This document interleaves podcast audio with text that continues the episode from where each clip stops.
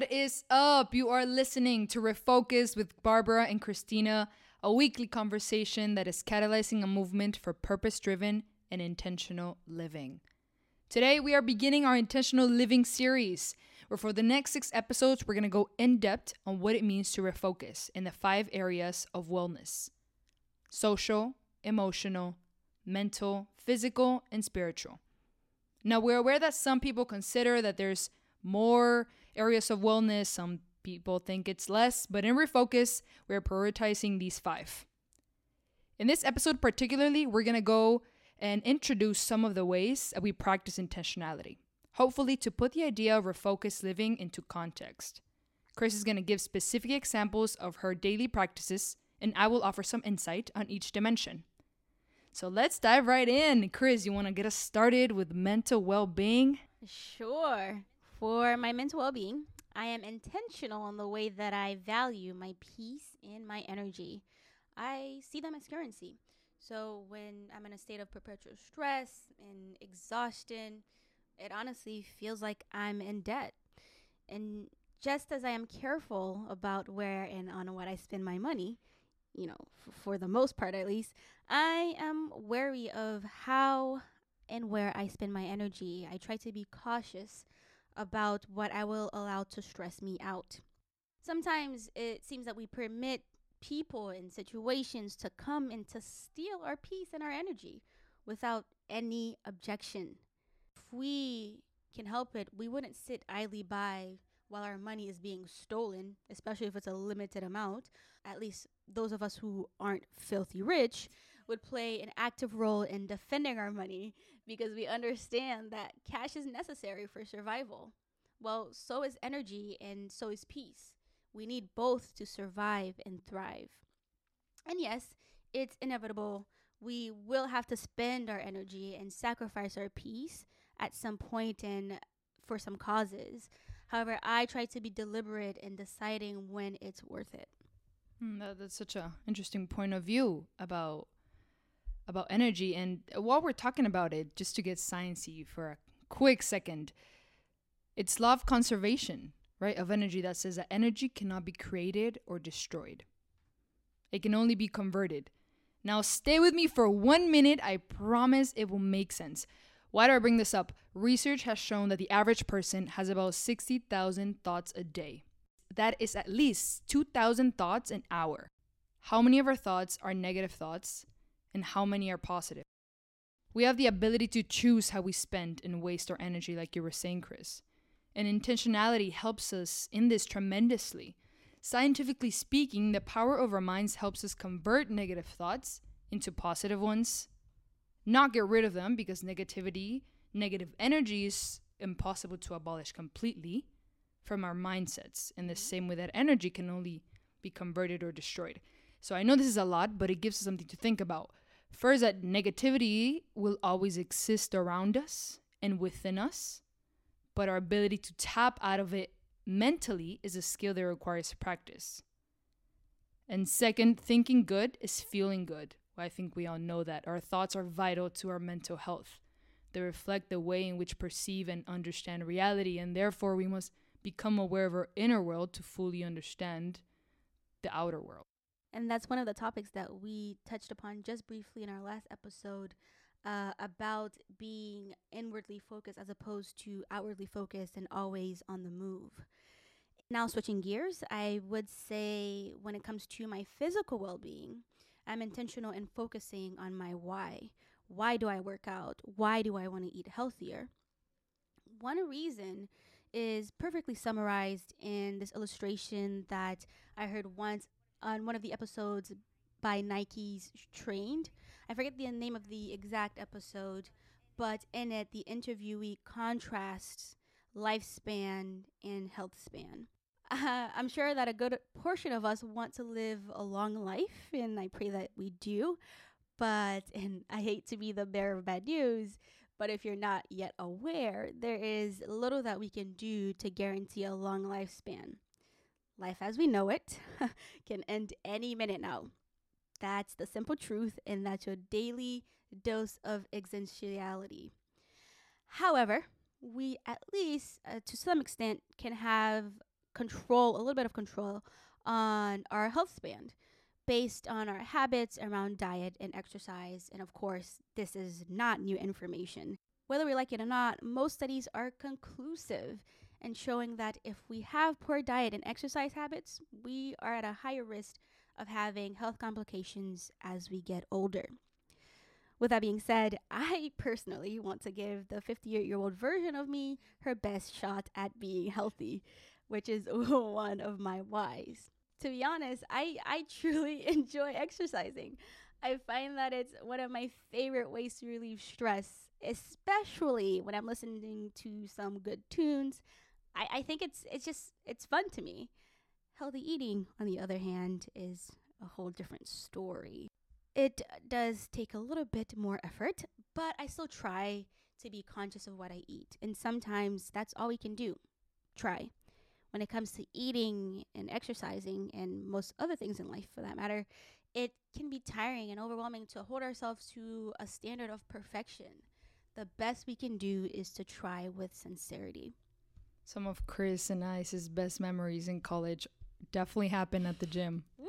definitely happened. That Fit Rec Fitness definitely Center bonded. at Boston University, guys. If you haven't been, just six we different floors. Or I don't even remember how many floors, but yeah, we love that place.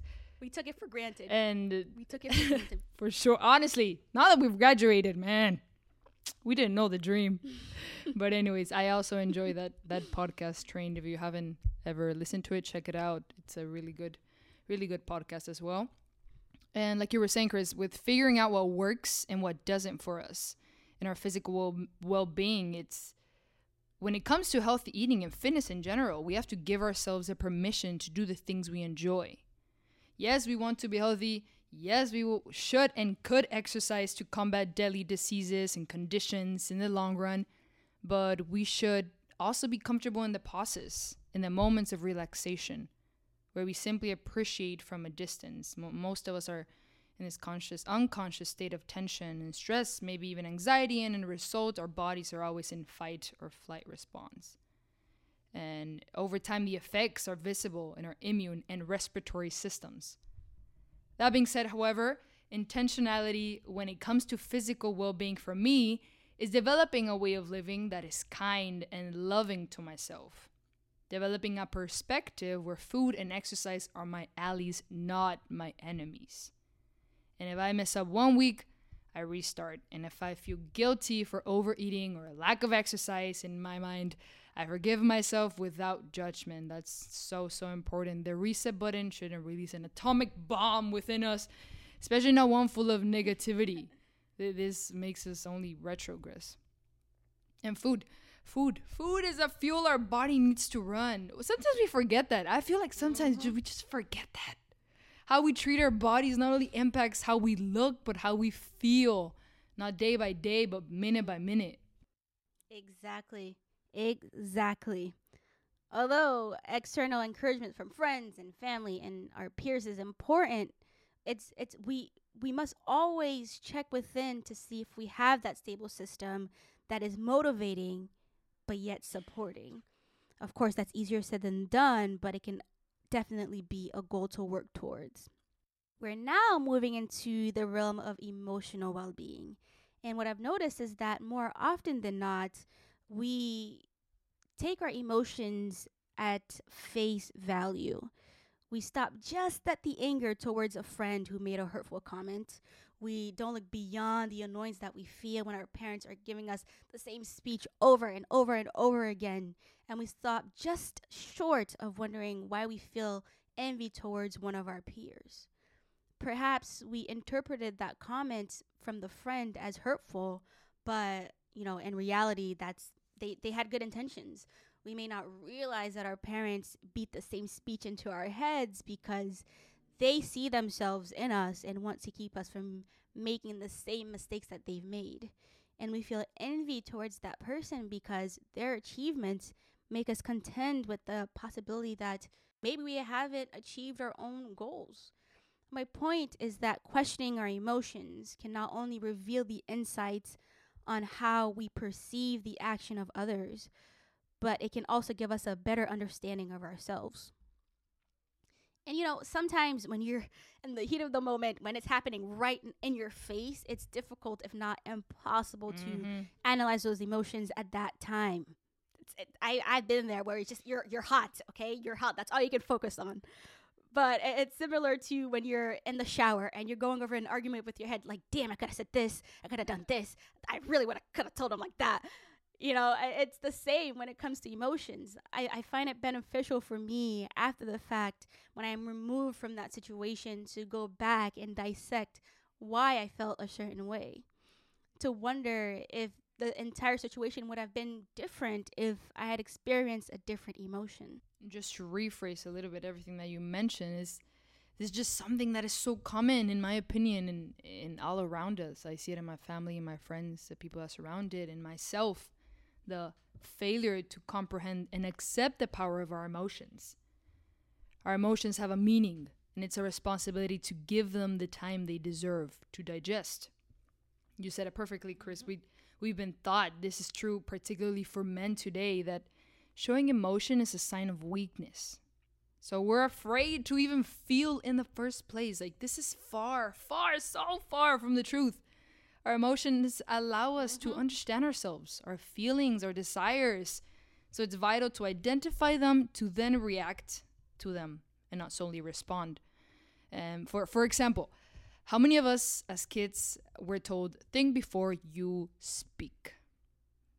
Perhaps even think before you act. I heard that a lot often, but or speak. I always spoke a lot in class. I was one of those kids.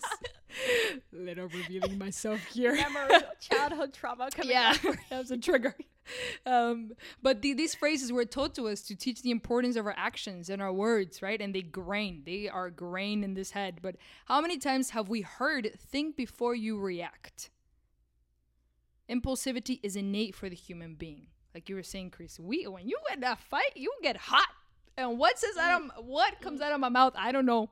It was your fault because you started the know. fight. I blacked out. I blacked No. out. I blacked out. It shouldn't be that way. We we're expected to respond quickly because we delay our responses because the person is expecting us to react that moment or society is telling us you you do something you got to do it now to any given situation. So emotional intelligence is just as important as intellectual intelligence. I'll say that oh, again. Let me say that again. Emotional intelligence mm.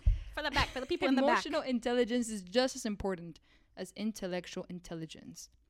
A high EQ allows us to control the use of our emotions to solve problems and understand relationships, to be proactive rather than react. hmm And I really like your point, Barbie, about how emotions are seen as, as a sign of weakness. How because girls are emotional, they are, are illogical, and that you can't be Right. emotional and illogical at the same Right, time. right. Let me not. Let me, That's let me not get into it. right? okay, let me go. Yeah, exactly. Exactly. Um, okay, guys, we have just two more left. Now we're going on to social well being. In social settings, whether it be casual conversations with a longtime friend or, you know, discussions with a new stranger, my goal is to always start from a place of empathy. I try to remind myself that the person on the other side of the conversation has felt joy, hurt, rage, and guilt just just as I have.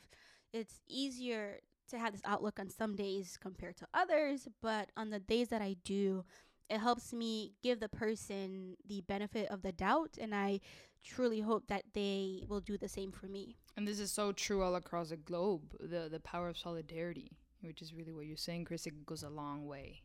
And putting ourselves in the shoes of other people implies getting rid of our pride, our ego. That's mm. hard. That's not something that anybody can do. Truthfully, it's it's we have to tap into complete vulnerability to comprehend.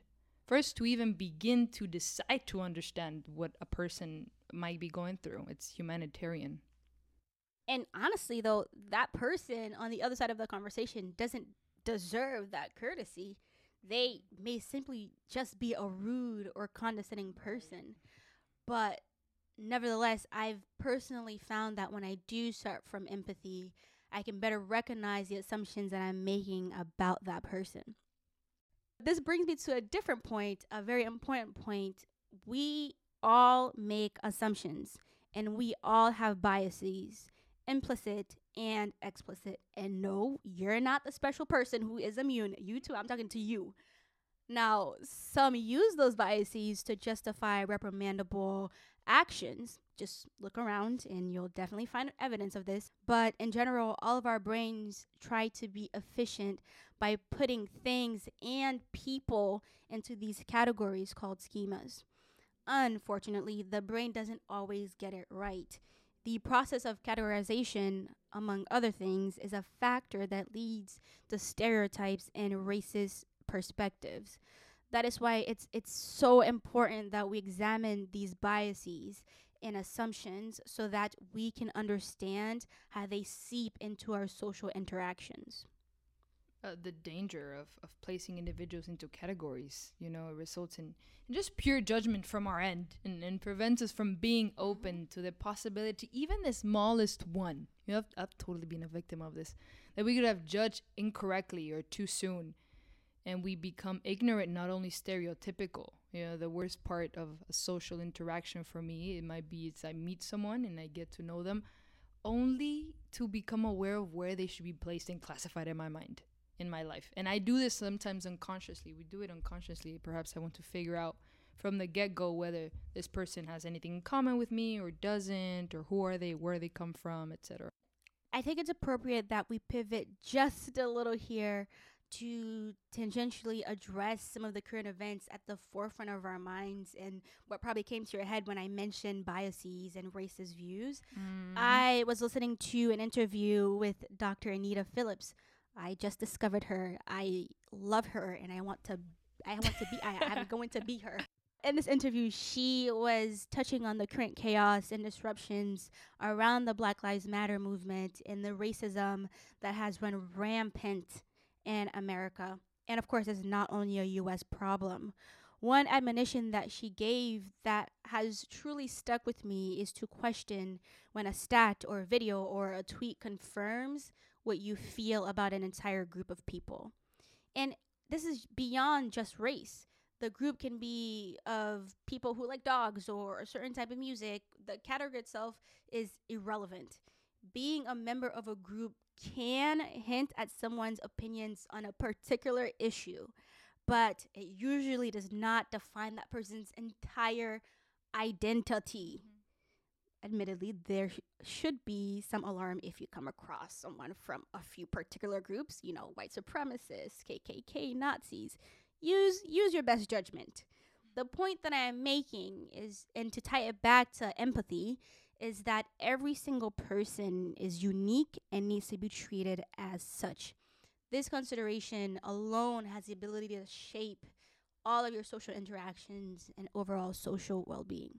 There's a there's a documentary on Netflix called The Great Hack that brings up to my mind that talks about everything you just spoke about, Chris, about these ignorances and stereotypes and how social media plays a role in our creation of them and it's pretty darn scary wow. it's so scary because you you see how somebody's profile gets attached into this network of social human beings in virtual space and then how everything I'm, every time i open my phone I'm seeing things that I am meant to be seeing controlled by somebody else. So mm. It, it's like the, mm-hmm. the news that I read that I think I'm choosing is really already being chosen for me. Mm-mm. And I said I I have no freedom anywhere. I no it's it's very scary if you haven't checked it out. It's called Gr- it's, The Great Hack. Yeah. Yeah, it, it's terrifying and I love that you brought that up because I see it all the time. Social media controls the narrative that's why it's important, and this is something we mentioned in the last episode too, so please check it out. It's important that we do our own research. Okay, don't read a headline and then make a decision, and that's it. That that's that's right. Let me calm down. Let me calm down. Let me calm down. Hot of the moment. She gets um, hot in the moment. Um, uh, hot. it's hard to talking about earlier. It's, it's I'm, I'm gonna reevaluate. I'm gonna reevaluate my emotion later. Later, guys, in the shower. Um, okay, let's switch over now, lastly, to spiritual well being. Full disclosure, I was raised Christian and I've oscillated between being absolutely devoted and being barely Christian.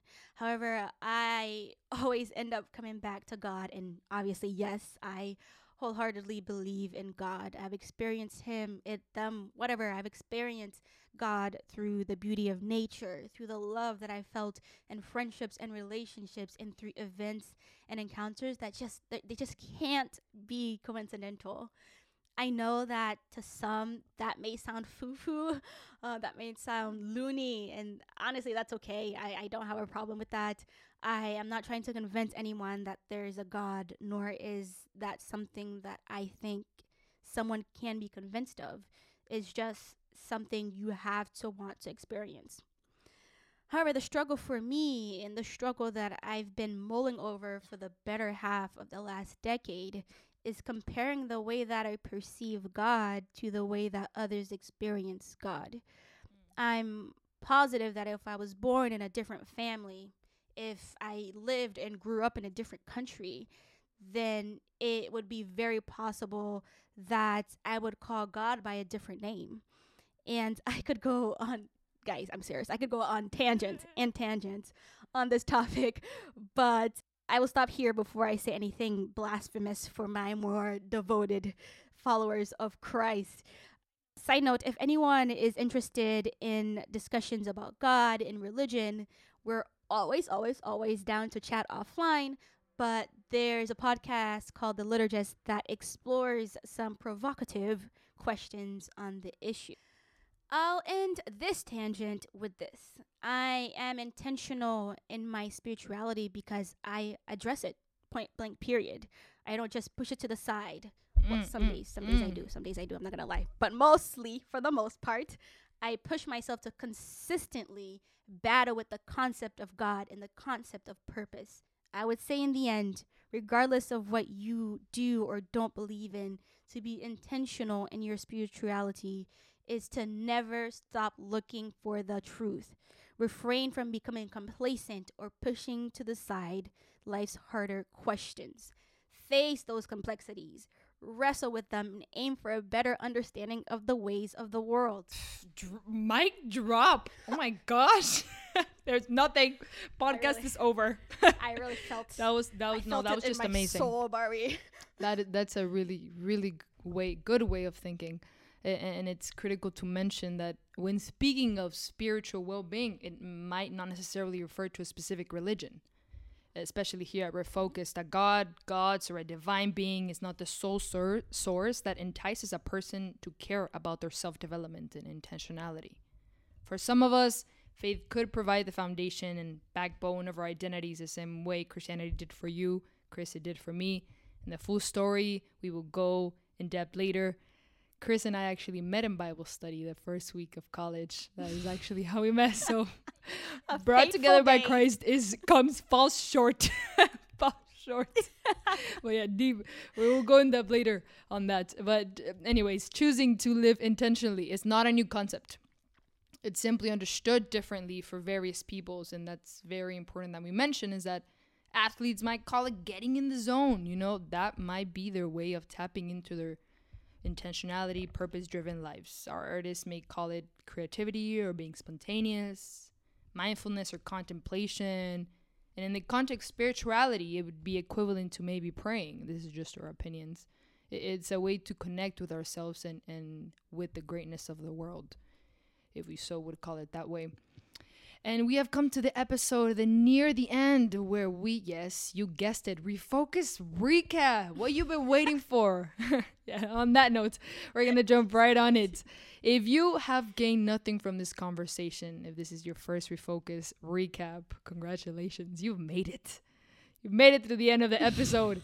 Throughout this week, we want you to remember three things if you have learned nothing from this conversation. Number one, a refocused lifestyle is one where you make mindful decisions, aligning your desires with your actions. That is mentally, physically, emotionally, socially, and spiritually. Number two, mindful practices in the different areas of wellness that we spoke about today could be done by incorporating small additions to our lives. For instance, it could be taking daily pauses from the hectic lives we live in by walking slower, parking the car consciously, washing the dishes, and appreciating what we're doing, what we're doing it. Really, it is that simple. Even if it's small tasks, they have the potential of being meaningful. Mindfulness, it does not only occur at a yoga mat or a quiet space. For some, dancing, singing, writing can lead to inner silence. So find what works for you. Number three, lastly, shifting our energy to a more refocused living takes time. It takes effort and, of course, patience.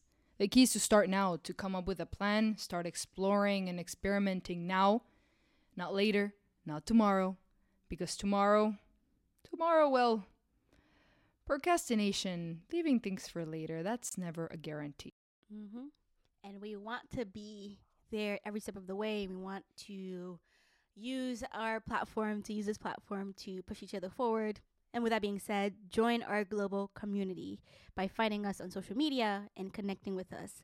Again, our handles are Refocus the Podcast, and our website is refocusthepodcast.com. We thank you so much for listening to today's conversation and for being part of this movement to create more purposely driven and intentional lives around the globe. New episodes every Monday. Until next week.